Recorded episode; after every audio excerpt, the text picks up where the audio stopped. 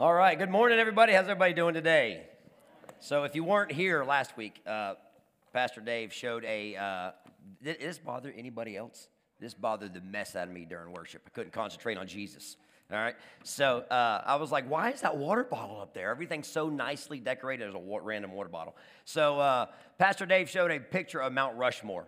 And if you were to write down the, you know, if you knew all the presidents from it, then he was gonna, then you win. So that's what that was. And then we played a game today called uh, Guess Who Didn't Come to Church? All right, and uh, or who had to go to the bathroom in Adam's sake, probably. I don't know. So, um, well, if you haven't, I, if I haven't met you, I'm kind of new. I've only been around for a couple months, and uh, I'm just on the, on the staff team here. I serve with the students, and uh, just so glad to be with you guys today. Um, just a just a quick introduction, of, and uh, before we get into it, first of all, let me ask this: It's it's Christmas, right? It's awesome. All right, who's already decorated for Christmas? Anybody? Any Clark Griswolds out there? All right, anybody just like families just go way overboard for Christmas and decoration? Any of you guys? All right.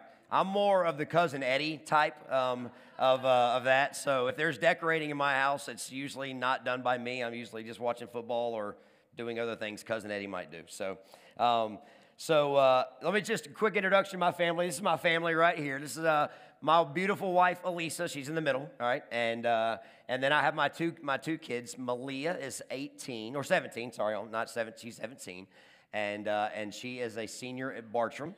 And I have a son Tate who is a uh, who's 15 and is a freshman at uh, Beachside. So let me apologize in a little advance. I've been dealing with allergies, so my voice is a little little crazy today. So, um, but great family. Look, I love both my kids very much. But how many guys just want to be honest? The first one's always your favorite, right? I mean, it just it is what it is. I mean, he knows, right? He gets it, you know. So I'm kidding. If you're not, if you're a kid in here and you're like, what? No, I didn't know that was a thing. It's a joke. It's all right. You have to earn the favorites. We do have favorites, all right but you got to earn it. It's not, it's not a title given away easily. So, um, but you got to earn it. So we have been in a, um, a, a, last six, seven weeks um, taking a look at the, uh, the seven I ams in the book of John. And so we've been taking a look at because it's, it's the, what Jesus says he is, because what, the, what Jesus said he did only matters if Jesus is who he is. And so we, as we looked at I am, we looked at I am the bread of life, I am the light of the world, I am the door, I'm the good shepherd, I'm the resurrection and the life, I am the way, the truth, and the life. And today we're going to take a look at the last I am statement in the book of John, which is I am the vine. And again, these are so important because our faith in what Jesus did is, is rooted in who he is. And if he wasn't who he says he is, then what he did doesn't matter. But because he is, it's everything. And so the main point today is uh, that Jesus is the true vine. And as we walk away, we'll talk about an action step of abide. But um, for some of us, we may, we may know this, but uh, for abide, before we get into it, I'm about to read the scripture we're going to look at this morning, and we're going to say the word abide 10 times. And so for some of us, we may not really, like, we don't really use that word in our language very much. And so we may not be, like, really tracking what it means. So, so I'm going to give you a definition, okay? So just a little bit of definition. It means to remain, right? To stay, to linger. I mean, we use these words, right? Remain, stay, linger, rest in, dwell, right? Just to be around, to dwell, to rest in. I mean, that's just always there. And I have somebody in my life that's a professional professional abider. She's always there. She is, she is, she is, no matter where you're at, she's at, and she, you are the center of her attention at all times. And I would like to introduce you to, I love my family, but I'd like to introduce you to my Lily. All right? This is Lily. all right, so no matter if you're laying on the couch, Lily doesn't just lay next to you. She like she gets in there, makes sure her belly is like flush. I mean, she wants to be as close to you as she can. And no matter what she's doing, man, she her eyes are on you. She knows where you are. If you get up, when I get up and leave, and I'll be like, look, stay. I'm just going to get something out of the refrigerator. Don't stay. I'm coming right back because we were snuggling, right? And I'll go walk away and she comes with you, right? And I'm like, oh, I wanted you to stay. And so that's think of just kind of that mental picture, right? This is a very non-spiritual definition of abide, by the way, all right? So, but think of that mental picture. You, some of you guys might have a dog similar to that, similar to that as well, and uh, where you're just like, man, she is yeah, just always just staying, dwelling, lingering, resting in. And as we talk about abide today, that's what that's what Jesus is asking us to do. And so, um, let's get into it. Let me pray real quick before we read the, read the word. God, we thank you. We thank you for today, Lord. We thank you that we get to be, begin a season of celebrating the birth of Jesus. and God, everything that Christmas means, but we know that more than anything else, all the glorious things that we get to do and hang with family and gifts and all that stuff, but it really comes down to celebrating the birth of Jesus. And we just thank you that you sent him as a gift to us. And Lord, I pray that you would just sustain my voice, but more importantly, God, that your, your voice would be heard today, God. And I just pray that you would lead us and guide us as only you can, collectively and personally, as you draw us in to a relationship with you. In Jesus' name. So let's get in. This is Matthew 15. And it says this. It says, I am the truth. This is Jesus talking. So let me let me set it up real quick. So this is Jesus talking. He's talking um, about that's about 24 hours before he is arrested and beaten and killed. And so he's talking to his disciples, and this is right just that night before. And so he says this. He says, I am the true vine, and my father is the vine dresser. Every branch in me that does not bear fruit, he takes away and every branch that does bear fruit, he prunes, that it may bear more fruit. Although you, and it says, although you are already you are clean because of the word that I've spoken to you. Abide in me, and I in you. As the branch cannot bear fruit by itself unless it abides in the vine, neither can you unless you abide in me. I am the vine, you are the branches. Whoever abides in me, and I in him, he, he bears much fruit. For apart from me, you can do nothing. If anyone does not abide in me, he is thrown away like a branch and withers. And that branch and the, and the branches are gathered, thrown into the fire, and burned. If you abide in me, my words abide in you. Ask whatever you wish, and it will be done for you. By this my Father is glorified that you bear much fruit, and so prove to my disciple that, that prove to be my disciples. As the Father has loved me, so I have loved you. Abide in my love. If you keep my commandments, you will abide in my love, just as I have kept your Father's commandments and abide in his love. These things I have spoken to you, that my joy may be in, may be in you, and that your joy may be full. And so he starts off this. We could really just talk for an hour. I'm not going to, but we could talk for an hour really just about Matthew 15 1, where he says this. He says, I am the true vine, and my Father is the vine dresser. And he's, what he's talking to disciples, what he's saying may not, may not hit us like it would hit um, a Jew in the first century, is, is that when this, this, um, this imagery of a vine, when he's talking about a vine, he's talking about the people of God or the people, people of Israel. And every time in the Old Testament, when, when the, this imagery of the vine is spoken of, it is, it is talking about the people of God. And every single time the, the, the, the, imagery is talked about the vine, it's actually talking about how the, how, how the people of God have not um, been able to bear the kind of fruit that pleases God. That every time that it's mentioned, it's something that's really negative. It's something that's really kind of judgment. It's, it means that God's judgment is coming upon you. And so every time he's talking about the vine, people, a Jew in the first century would see that as, as, as God's wrath, as judgment coming. And so, he, but what Jesus does is he flips that on, on its side and he says, But look, I am the true vine. I am going to become what you could not become. I am going to produce the kind of fruit that you could not produce. And see, this is the good news of the gospel. This is a gospel declaration that Jesus is making. And so, what he's saying is like, look, is that you didn't, could not produce the kind of fruit that would please God. That's the bad news. But the good news is, I got you. The, the good news is, I am here and I am going to produce the kind of fruit that pleases the Father. I got you. And so he's flipping that, up, uh, flipping that upside down. And so uh, as we go into, um, as, as we look at these couple things, these are the three things we're going to talk about as we look, look through the text. There's these three things that we're going to kind of take away out of these next texts. One is that we need to expect pruning. Expect pruning. Number two, that our position is in his presence. And then number three, that Jesus gives us the power to love. And so, number one, expect pruning. Look at verse 2. It says, Matthew, Matthew 15, 2 says, Every branch in me that does not bear fruit, he takes away. And every branch that does bear fruit, he prunes, that it may, uh, that it may bear more fruit. You know, one of the great supernatural mysteries of what it means to, uh, to be a Christian is that we, that we bear fruit. Like, this is a difficult truth sometimes, but what, what he would say is, is if, if you're, as a Christian, if you're not bearing fruit, there is no genuine belief. To be a Christian is to bear fruit. And so, how we define fruit matters. I mean, is, does fruit in our life mean like, hey, we're going to have great jobs, my kids are going to mind, um, I'm always going to be healthy, um, and, and life's going to be great? Is that the kind of fruit he's talking about? No. And so he goes on, he talks to fruit, says fruit like this Galatians 5. He says, But the fruit of the Spirit is love, joy, peace, patience, patience, kindness, goodness, faithfulness, gentleness, and self control. Excuse me, real quick.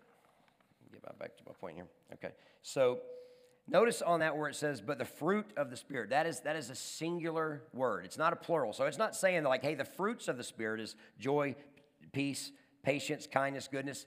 It's, it's a singular thing, and it's something that grows in us uh, at once. It's, it's, and so as if we look at this, because if we try to pull some of these out, we would say, well, listen, if there's if you don't have joy, you're probably not going to have much love, and if you don't love, you're probably not going to have much peace, and if you're not operating in peace, you're probably not going to have much patience, and if you're not have patience, you're probably not going to be very kind, and you can keep going with those any way you want. But this is a this is a fruit that grows in our life, not fruits. This is something that that grows uh, symmetrically in our life and so that's what he's saying is fruit is that, that when he looks at our lives, that he wants us to produce fruit. To be a Christian means to produce fruit. And this is the kind of fruit that he's talking about. Let me read this to you. This is from a book called The Fruit of, of Christ's Presence from Harry Pope. It says this Christians draw from life, draw their life from Christ the same way a branch draws its life from the main stem of the grapevine. Jesus made the simple comparison that a person who is not united to him is like a branch that has been cut off and cut off from the vine. The branch quickly withers. It has no life of its own, but only lives in the relationship to the vine. The purpose of the branch is to serve as a vehicle through which the vine expresses itself. Jesus is the vine. The branch bears the fruit which the vine produces. Grapes do not bear, appear on the trunk of the vine. The branch serves uh, the vine by bearing the grapes. God has chosen to express his love and his purpose in the world through people. Nonetheless, the fruit of a Christian's life comes from him and comes only as a result of one's relationship to him. Because of this relationship, Jesus said that God is glorified when, when Christians bear much fruit. I think about this as, a, as we think about fruit, oftentimes we associate that with pain. And that oftentimes we think of uh, that a lot of times when God is when God's producing fruit in our life, He's He's He's giving us things from pain. But I was reading this. Uh, we're going through this uh, study with, called "Knowing Him."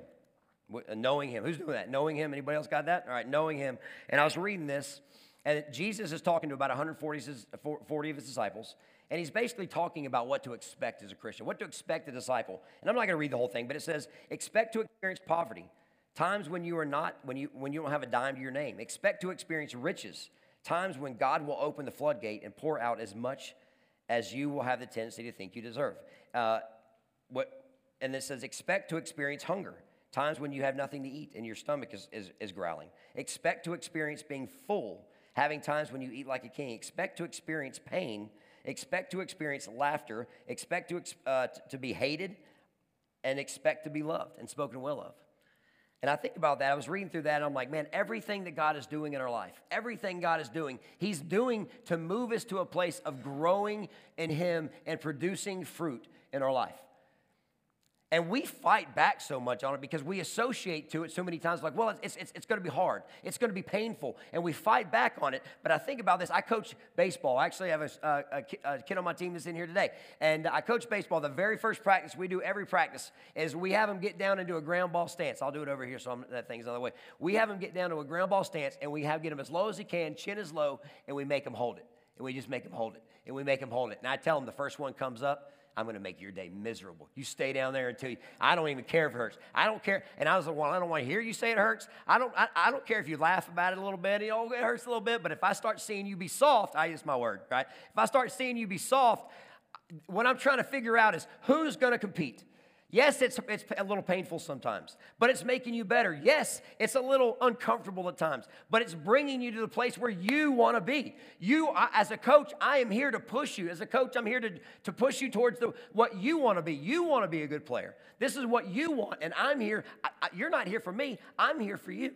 And so I'm here to push you. And I think about that, how like I get so fired up about that from the coaching side right? I'm like, man, I, they're getting better. They're getting stronger. I get so excited about it as a coach. But I remember being on the other side. Ah, I'm so mad. I, I didn't like being on that side as much. But man, it's different perspective a little bit. Now that I'm on the coaching side, man, I think about it and I'm like, gosh, that's so, that's so good. Because first of all, we're establishing a relationship as, as a coach to a player where you know that as long as you're on this field with me, I will push your behind. I'm going to make it hurt. I'm going to make it I'm going to make you uncomfortable because at the end of the day, the only thing I want for you is for you to be as good as you can get. To experience everything in the game of baseball that you want. And so I get so excited about pushing athletes, but I remember being an athlete and being like, eh, I mean, I, I wanted to be good too, but I didn't necessarily always like it.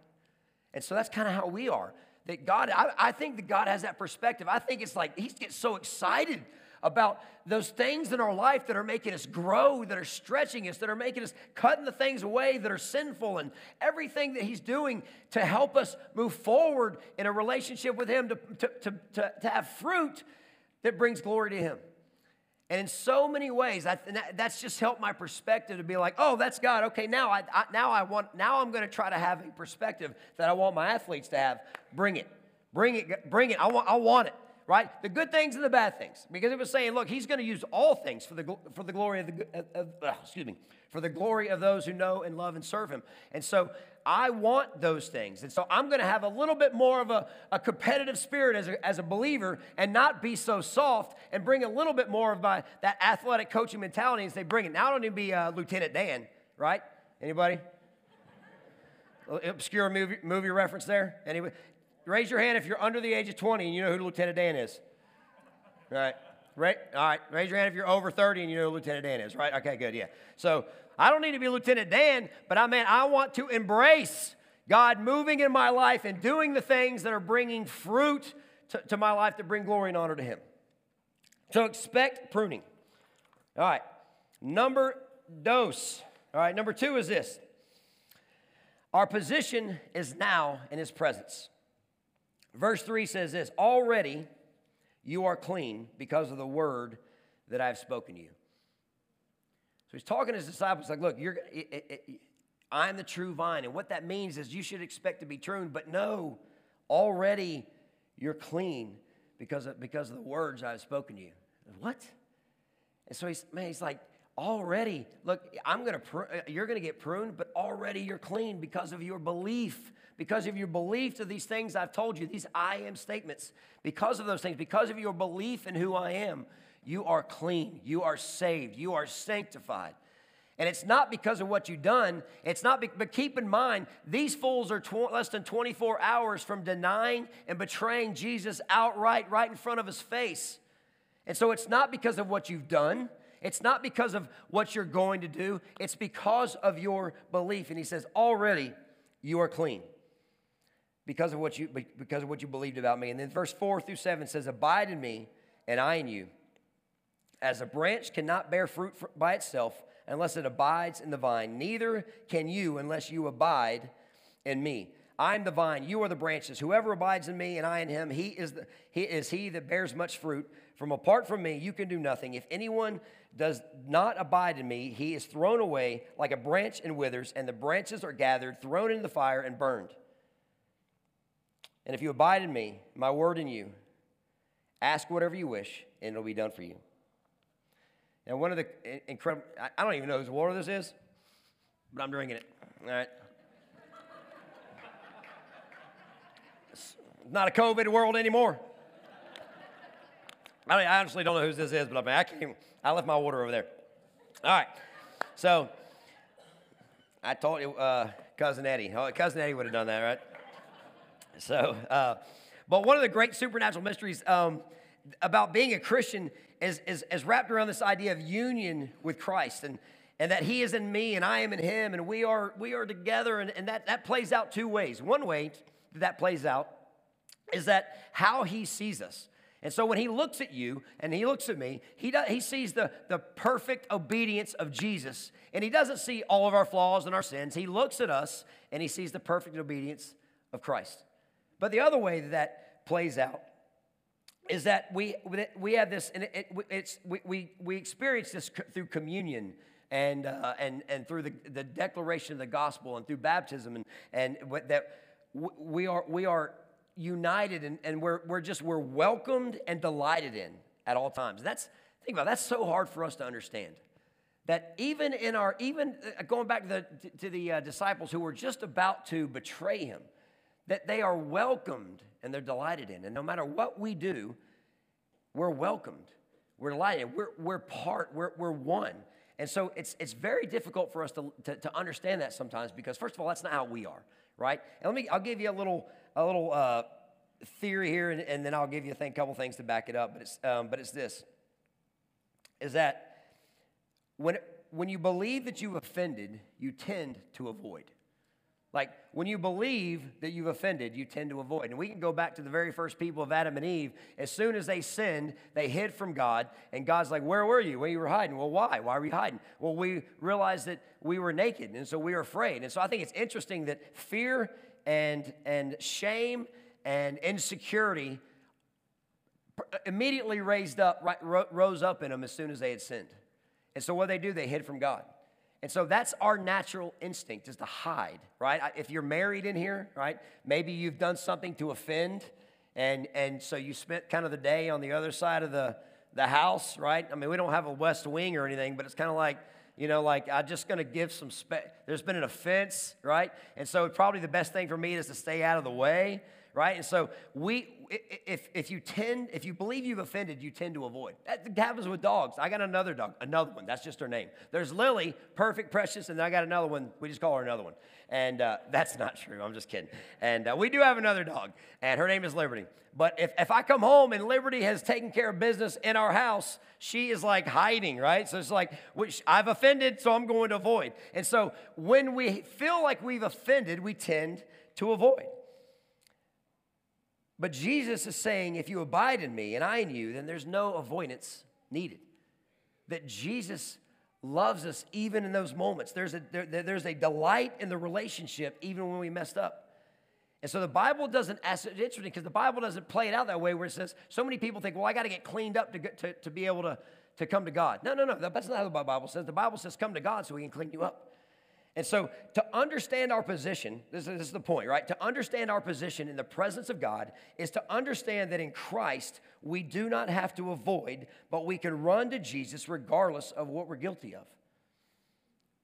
To understand our position in the presence of God is to understand that in Christ, we do not have to avoid, but we can run to Jesus regardless of what we're guilty of. And so, just two quick pictures of that of, of, of which one are we, right? And so on that night when Jesus is sharing this, he's got, he's, he's he says, hey, you know, one of you is about to, to, to betray me. And so they all start, you know, is it me? Is it me? Is it me? We all know who it was, right? Judas ended up um, g- giving him up for 30 coins of silver, right? And so, but then Peter, come on, we read about Peter. Peter's like the superhero of the faith, right? But Peter, let's not forget what Peter did, right? Peter's like, oh, not me. Everybody else is like, is it me, Lord? Is it me? Is it me? Peter's like, It's not me. All right. Even if I should die, these other fools might betray you, but even if I should die, I would not, I would not betray you. And Jesus is like, okay.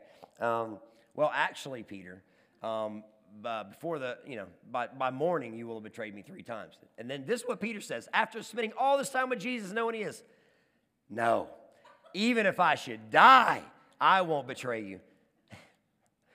all right. Peter, uh, just and he says, all right, before the cock crows in the morning, you know, whatever. And so, so we know that Peter, you know, he's he's as Jesus is being taken away. Um, little girl comes up and little, uh, servant girl and says, "How you, you with him?" He's like, and then Peter goes, "No, no, I don't, I don't know what you're talking about. That, I don't know that man." And then another person comes up and says, "Hey, you know, no, no, no, no, no. We've, we've seen you with him. We've seen you with him. Your accent kind of gives it away. You you were with him." And he starts to get a little bit more annoyed. He's like, "No, hey, hey, I'm telling you, I do not know that man. And then a group sees them and, and says, No, wait, hey, no, we have seen you with him. And the Bible says he starts to cuss and swear and just and start getting on these people that you don't know what you're talking about. I do not know that man. And then right as that happens, rooster crows. And he looks at Jesus, and Jesus looks at him, and he realizes the betrayal that he's just had. And so, man, we we you know we celebrate Peter a lot of times just because of you know being a hero of the faith, and then we think of Judas as a traitor. But betrayal is betrayal. If we look at those two moments, you know, is, is one worse? It's, it's up to you to decide which one it is, but they're both betrayal. But there's two different kinds of people. There's a Judas. It, it, it's believed or said, and I say believed, that's, I think it's kind of known that Judas was never really a believer. Because even when they referred to, when, when Peter referred to Jesus, he referred to Jesus as Lord, as you are the Christ. And Peter knew Jesus. When, when Judah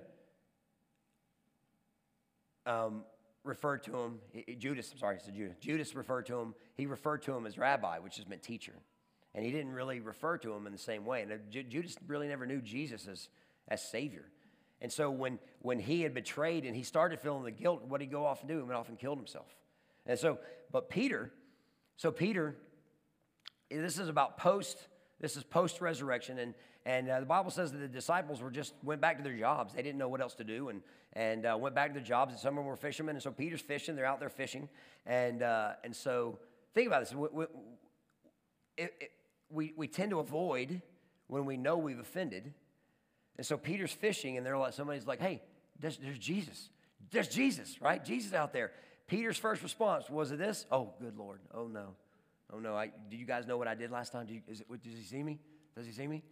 That's not what the Bible says he did. It says that Jesus, I mean, that Peter jumped out of the boat. They were trying to turn the boat around and get to it, but he jumped out of the boat, swam to Jesus, and just laid at his feet. And so I think about this. Which one of the, which, which how are we living our life? Because Judas was all, knew Jesus just as long, was part of the same group, and did all, was part of all of the same uh, miracles and everything else. And so but he never really had a relationship with Jesus.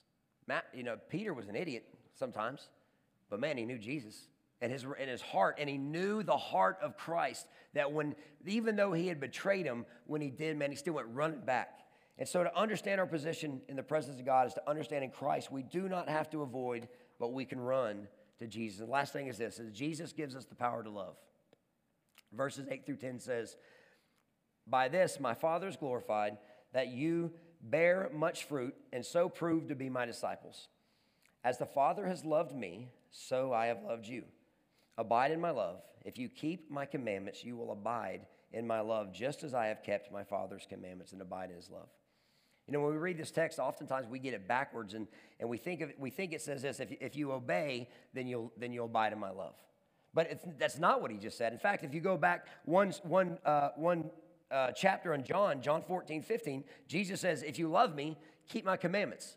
If you love me, keep my commandments. Which comes first? If you love me, keep my commandments. If you love me, keep my commandments. It doesn't say keep my commandments to show you that you love me. If you love me, you will keep my commandments. And so it's not obey my commands and you love me, but grow in your love for me, and I will teach you to obey my commands. Grow in your love for me, and I'll teach you to, to, obey my commands. And when we get this backwards, we step outside of the Orthodox Christian faith. The Orthodox Christian faith isn't do, so therefore you'll be approved. It's love, so therefore you will do. And man, if we have kids in here, we understand that. I don't need a book or a law or uh, you know uh, uh, uh anything else to, to, to, to want me to, to, to love my kids, to, to do things to show I love my kids. My love for my child outweighs everything else. And so, like this week, we were, uh, I, I'm a, I, I, on Thanksgiving, I kind of grew up in a watch football family. Is what we did. You know, we watch football and uh, spend some time with family if we're watching football.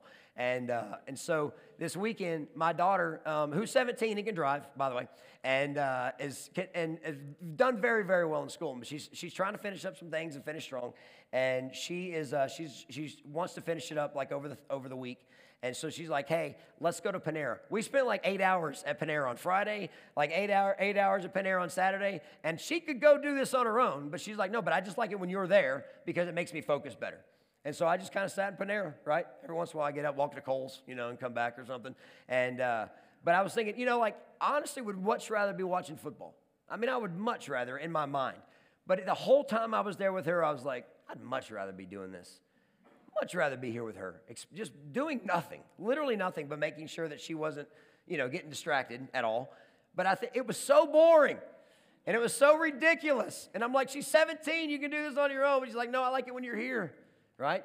And so, but I was, but I mean, I'm like, man, I would, I, am so glad I didn't miss that. I, I wasn't thinking that in the moment necessarily all the time, but I'm so glad. Why? Because nothing compares to loving my child. And so, because of the love I have for my child, I'm willing to do the things I don't even want to do, the things that seem stupid and ridiculous, the things that are, you know, it's like, you're 17. Uh, so, but I was like, no, happy to be here because I, and so if we have kids, we get this. And so this is what, so this is the thing. What I'm called to is to work on and grow in my love for Jesus Christ, and that in turn will affect my obedience. Again, it's love, then obey. Love, then obey. What I'm called to is to work on and grow in my love for Jesus, and that will begin to affect my obedience. And if I grow in my love and it starts to straighten out the crooked path of my disobedience, right? And not to work on, on obedience in order to love, but grow in my love so it'll straighten out my disobedience. And so this is kind of the main thought here is I think what we what me, that means for us as Christians is that we need to fill our lives with things that stir our affections for Jesus and simultaneously want to cut out the things out of our life, that anything that robs us of our affections for Jesus. That as Christians, we should fill our lives with things that stir our affections. Because love isn't something we're really good at. Love is not a natural thing for us. We love ourselves much more than we love anything else. But man, Jesus like, let your love grow for me. So we have to stir that. We have to fan the flame. Let's fill our lives with things that stir our affections for Jesus. And so we kind of have to know a little bit how we're made. I know for, for all of us, we're going to talk about this in a second, for all of us, that means reading the Bible, that means uh, prayer, Bible reading prayer. But after that, man, we're, we're, we're kind of all over the map. There may be things there. Are, I know some people, and this, I'm, if you're this person, don't. I'm not making fun of you because like my wife is. That find Jesus in nature, right? Like just you just go in nature and you're like, oh, God is so good. I'm like, I see trees. That's what I see, right? And we're all over the map. And so we find it in different ways. I have a couple things that, that trigger me. Trigger's not a bad thing, you know, like, oh, I'm triggered. Triggered to think about God. No, this is so stupid for me. You would be like, that's the dumbest thing I've ever heard. When I'm driving and I see a plane in the air, I look up and I don't, what it, I don't know what it is. I never made this decision to think this. I'm reminded of, of there's these, this is whole other world of people going somewhere and doing. I'm reminded of how small I am and how insignificant I am because I don't really ever, you know, I probably need a little bit more of that in my life, right? But I'm reminded of how small I am, and I'm like, God, you are, you're incredible. I don't even know why. And then another thing I think about is this: I, every every day, I say every day. This is most days. Like this is just me, right? I think I try to think of something that I'm super grateful for that I don't deserve in any way, shape, or form, and I try to think of something that I know that that I didn't get that I did deserve because of the, the way I acted, what I did. And when I think about those things, I'm like, God, thank you. Thank you. I mean, I'm just like, my love is growing for God.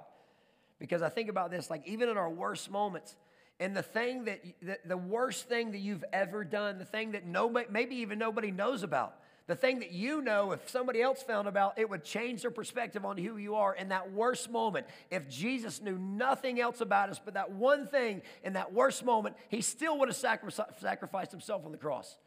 He still would have given himself if he knew nothing else about me but that worst thing. I often think of myself as I'm, one, I'm a good guy. I'm a good person, right? But I still have that moment where I'm like, that's not a good person. That dude needs to be punched in the face, right? And it's like, Jesus is like, no, I'll give myself to him. And so I think about those moments and I'm like, God, thank you. And so let's, let's figure out for us, each one of us, how we can stir up our affections for Jesus, right? Because to work on and grow my capacity to love the Lord empowers and fuels my obedience. To work on and growing my capacity to love the Lord empowers and fuels my obedience. And so, if, and so what's at stake? This is kind of finishing up here. What's at stake? Because you get one more verse. Why, why are we talking about this? And Jesus says in 11, These things I have spoken to you, that my joy may be in you. What kind of joy? His perfect joy. We go back to the fruits of the Spirit. You know, is uh, it's, it's, it's perfect fruits. Joy, perfect joy. That his perfect joy may be in you, and that my joy may be in you, and that your joy may be full. So, all of this stuff we just talked about, Jesus starts with, like, look, I am the true vine. I am going to. I am going to produce the kind of fruit for you that you can't produce for yourself. Why? Because I want you to have my joy. I want, my, I want your joy to be full. And then Jesus says, I will give you the power to love. Why? So that you will have my perfect joy. So your joy will be full. And that our position is really in his presence. Like our life and, and, positioning should just be look, I don't, I don't, I think get back to my dog. My dog doesn't have to perform at all. We don't teach her tricks. Literally, just don't go to that bathroom in the, in the, in the, in the house, and that's it. She doesn't have to perform at all. I love that dog, you can't even tell you how much I love that dog because, because of just the affection that she gives, right? And what a blessing it is to me, just as a dude, right? It, just that this little dog wants to give me, wants to be with me, wants to, wants to give me affection. Like, and I'm like, you know, she this morning I woke up and she just came over, she just sat, and she looked at my face the whole time. And, I, am reading, and if you don't touch, if you're not talking to her, she goes, I'm like, all right, scratch, scratch. And I'm like, and, and, you know, it's, I'm like, oh, all right, come here, you know, whatever. And so, but what a blessing it is to me that a dumb dog wants to be with me and show me affection. And how much of a blessing it is to, to our Father in heaven when we position ourselves the same way to say, I just want to be with you. I just want to show, to show you my affection. And you don't have to perform.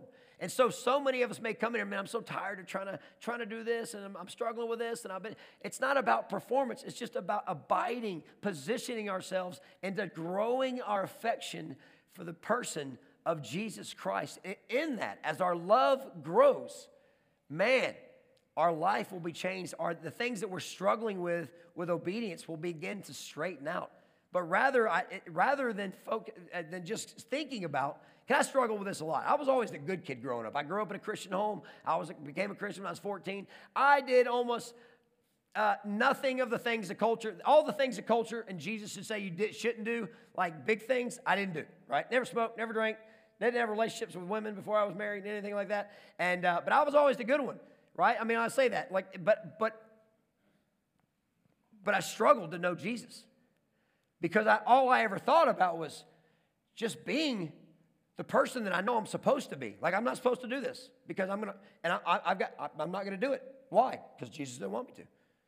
And I was good at that in a lot of ways. I still struggle with other things. I was good at that in a lot of ways. But I never, it was always just out of, it was just a behavior modification. But I struggled to know Jesus. And I look back over the times of my, so much of my life where I'm like, ah, oh, I mean, I was just acting like a Christian, but I didn't know the person of Jesus. And that whole time he was like, what are you doing over there? Get over here. Right? Same thing I do to my dog sometimes. Like, what are you? It's weird to get over here. And so, but all we have to do is abide, position ourselves to just one thing. God, I just want to give you glory. I just want to grow in my affection and my love for you. And as we do that, all of those other things He will teach us, He will bring us, He will cover for us. We have one, one main responsibility grow in our love for the person of Jesus Christ. Let's pray. God, we thank you so much for your, your love, your grace, your mercy. Lord, as we finish up right now, Lord. I pray that you would just, um, just sink that in our hearts, God, as we go into worship. Spend just a minute here in worship, Lord. I pray that you would just seal in our hearts your what your word is speaking to each one of us. God, we're going to lift up this song to you, Abide as we sing about it this morning, as we talked about it this morning, God, I pray that you would help us to t- and teach us to just abide. We don't have to perform. We don't have to be anything more than just someone who comes to the feet of Jesus and sits and waits, dwells. God, in so many ways, that's so hard for me to do. So hard for me sometimes. But every one of, every one of those reasons is a, is, a, is, a, is, a, is my problem. But God, I thank you for the moments that you've brought me, that you've taught me, that you've, that you've brought me to your feet. Lord, good ways, bad ways, all the things good and bad in my life, no matter what's happened, you would use that to prune in, in ways. I pray that we would just be open to your pruning and that we would abide this morning. In Jesus' name, amen.